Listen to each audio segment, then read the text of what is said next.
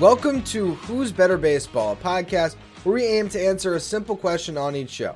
Who's better at baseball? I'm your host, Ryan Finkelstein, the managing editor at justbaseball.com. Today, we are discussing the five teams most improved heading into spring training this year. Who got better this offseason? And this is not a simple exercise of, you know, which teams won the offseason. You know, obviously, you see I'm a Mets guy.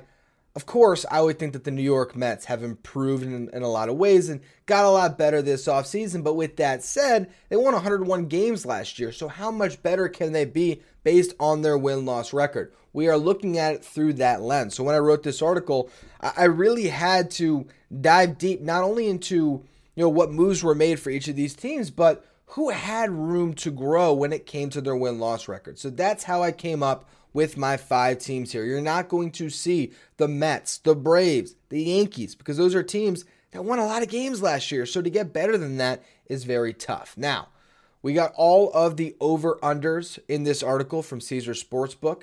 Uh, so that is where you find that information. We begin with the Texas Rangers, who last year were 68 and 94. Their over under going into the season is 81 and a half. So right there, you see a big discrepancy. And we can understand why. They completely rebuilt their rotation this offseason. They basically went out and they said, you know what? Let's just buy a rotation. We haven't been able to develop starting pitching yet, although that's coming in the pipeline. Let's just go buy some. So they get Jacob DeGrom, the biggest high risk, high reward signing in MLB history, potentially, because if this dude is healthy, he is the best pitcher on planet Earth. No one is nastier. No one will strike out more batters. There is not a single pitcher that's more prepared to lead you to the promised land if you get him into October healthy than Jacob DeGrom. But he made 11 starts last season and he made 15 in 2021. So is that arm going to hold up? That's the big question. It still is a market improvement from whatever they had last year as their ace. I guess technically it was Martin Perez. That's a huge upgrade. Now you also go out and you get Nathan Eovaldi and you get Andrew Heaney, a couple more guys that are coming off some injuries this year. But you look at Eovaldi and you know he made 32 starts for the Red Sox in 2021 and was one of the most valuable starters in the game with a 5.7 fWAR. He has that in him. He's pitched in all of the big games. If he's healthy and Degrom is healthy, that one-two punch that we're going to the season completely just overlooking could be one of the best dynamic duos atop any rotation in the game. You throw in Andrew Heaney, who you know has had some ups and downs in his career, but last year with the Dodgers certainly found something. It was a small sample size, only was able to pitch in 72 and two thirds. Did pitch though to a 3.10 ERA, and even more impressive, he struck out 35.5% of the batters he faced. So you're looking at a lot of strikeouts heading into that Rangers rotation. You rounded out with Jon Gray, last offseason's big free agent starting pitching signing. Martin Perez coming back on the qualifying offer. All of those guys, the Dane Dunnings of the world that were making starts this year, now fill in as depth. You still have Marcus Semien, Corey Seager coming into year two. That is probably an improvement based on what they were last year, particularly Semien, who really struggled out of the gate. This Rangers team is going to be a lot better than 68 wins. The year prior, they were a 60 win team with the addition of those two middle infielders without a lot else around them. They added eight wins. Would we be surprised if they add eight more to be a 76 win team? No. Will we be surprised if they hit that over of 81 and a half and they're a winning baseball team this year? Those guys stay healthy if they get Josh Jung being a big impact bat for them. The young third baseman, I like the Rangers this year. I don't know if I like them as a playoff team, but a competitive team that has a winning record by season end, yes, and that would be a massive improvement. Now we go to a really good team, the San Diego Padres. Now the Padres, they made their big addition this offseason of Xander Bogaerts, but looking at improving from last year, I almost want to take this thing back to the trade deadline because you now get a full year of Juan Soto, of Josh Hader, that will make them even better. And then Fernando Tatis Jr. coming off the suspension. It's not to say that all those moves were made this offseason, but Bogaerts to tie them all together, to give them arguably the most star studded lineup in the game to go Machado, Tatis, Bogaerts, Soto, in whatever order you want to put them in. That's going to be ridiculously dynamic. I wonder if we get a back to back to back home run. How many times do four guys all homer in sequential order? It happens at least once, I think. Could it happen twice? I don't know. That is how talented those guys are. That is the bet that they made. And they made some other nice additions. You know, uh, they're betting on some kind of converted relievers and Nick Martinez and Seth Lugo to solidify the back end of that rotation. But what did they get beyond their top three last year, especially come playoff time? I mean, you couldn't trust Clevinger. You couldn't trust Sean Manaea. Now you bring in these two guys that I, I think have some upside. You know, personally, I've seen Seth Lugo for a long time. He's always wanted to be a starter. I don't know if he really will thrive in that role. He hasn't, but he also hasn't had the opportunity to go into camp as a starting pitcher and just get that role from the offset, get to train to be a starter. So he could surprise this year. You solidify your bullpen by bringing back Robert Suarez. Uh, I, I like what they did. And again, we're looking at the win totals. Who can improve the most? An 89 win ball club last year that exercised some demons by beating the Dodgers in the playoffs. To win that division, you got to win 100 games. Would we be surprised if the Padres won this division? I would not. So you look at their over under win total of 94. I would take the over and I think that they actually get over 100 wins, and they're one of the best teams in the National League this year, if not the best when it comes to the regular season. If all those guys are hitting, they're going to be very, very tough. Now, we've gotten a really bad team, we've gotten a good team that could be great. Now, let's talk about a team that was in the lower middle that might be a little bit more competitive to be a winning ball club this year, and that is the Chicago Cubs. Look at the free agent landscape coming into the offseason. Dansby Swanson, clearly the fourth shortstop, but he was still part of that first tier of Correa, of Turner, of Bogaerts. And you look at all the contracts, seven years, 177 million for Dansby Swanson, former first overall pick, comes in after a season where he hit 25 bombs, won a gold glove, and had an fWAR over six. A guy that's at least figured it out enough offensively where you trust the home run pop will continue, whose glove is going to be amazing up the middle with Nico Hoerner, something we're going to actually be doing uh, next week. I'm going to be writing the top 10 double play combinations. You can watch probably an episode on the Just Baseball show on that. And then I'm going to break into some head to heads when it comes to some middle infields like the Mets, Jeff McNeil, Francisco Lindor, the Astros, Altuve, Pena, the Cubs, Swanson, Hoerner. I think they might not quite be atop that list because of the offense, but the defense, they might be the best defensive middle infield in baseball this year. So that was a nice add in. You look at all their other moves, you know, Jameson Taillon to solidify their rotation, four years, 68 million. I like that a lot more than Taijuan Walker at four years, 72 million. So they got a pretty solid deal there.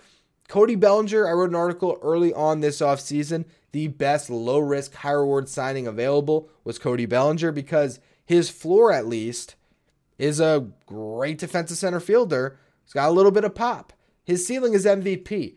I don't think he ever reaches that ceiling again, but I also look at a guy that was, you know, in the pressure cooker of playing with the Dodgers that gets a fresh start, someone else, gets some other hitting coaches to talk to him, maybe tweak a few things, go to a division where there's some bad teams with some bad pitching he can beat up on, some great ballparks to hit in with Cincinnati, with Chicago at times isn't great, especially if you're a left-handed hitter, but you know there's going to be some days where the wind is not completely killing you. Uh, you got Pittsburgh though to hit in, that's a great ballpark. So I think he goes there, and even if he's still a sub 200 hitter, I would not be surprised at all if Cody Bellinger had 20 home runs by the All Star break while playing great defense for you. So that's going to improve the team.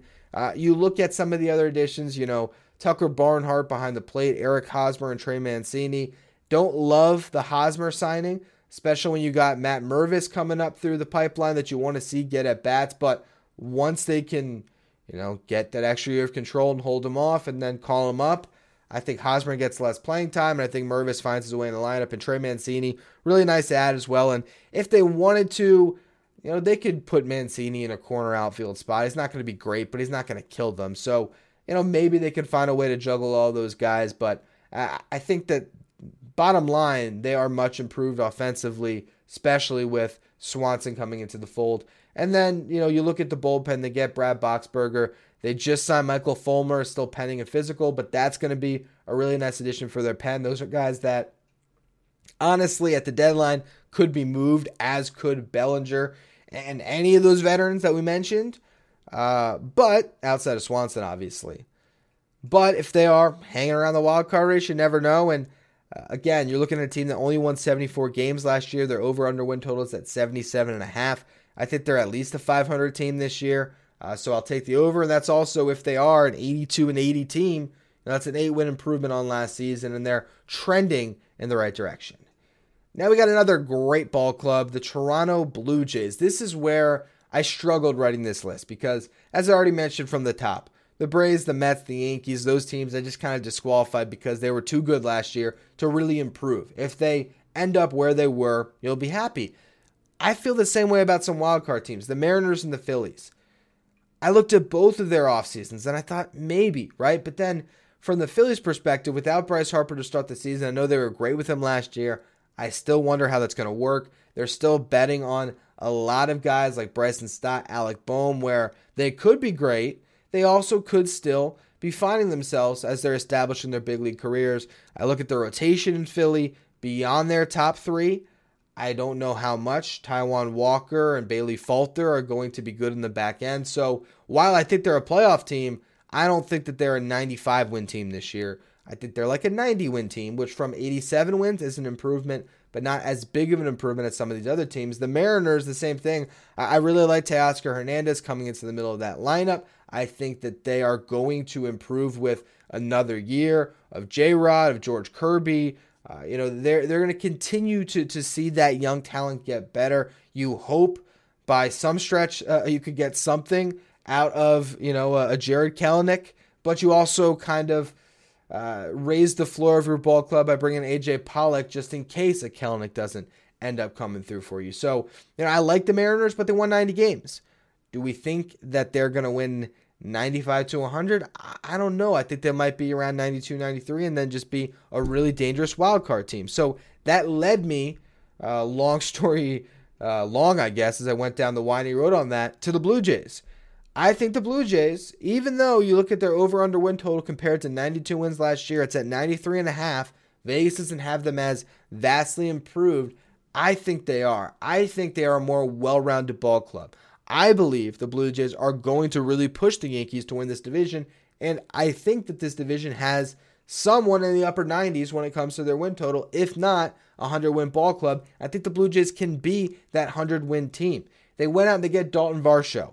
This is a, a, guy that you can slide into your lineup that you think is going to give you 30 home runs potentially. He might swipe 20 bags. And now that he's even going to play left field, could be a gold glover out there. Last year, there was defensive metrics that had him as the best outfielder in baseball. You bring in Kevin Kiermaier with him. I don't like the Kiermaier addition alone, but with Varsho and the ability to slide him into center if Kiermaier's hurt, I like what they're trying to do. Last year, they were a team that you knew they were going to hit, but you weren't sure if they're going to defend. So you replace some guys like Teoscar Hernandez and Lourdes Gurriel Jr. with guys that can go down and run down fly balls in the outfield, and you're trusting the bats that you have with Bichette, with Vladdy to help carry you through it with Kirk behind the dish, you know, with Matt Chapman, who does give you a good glove at third as well they think they have enough offense. They think Varsho adds to that offense. And Kiermaier, if he's batting ninth for you and running down fly balls in center, I think they feel good. Springer and Wright as well, giving you kind of an all around outfielder.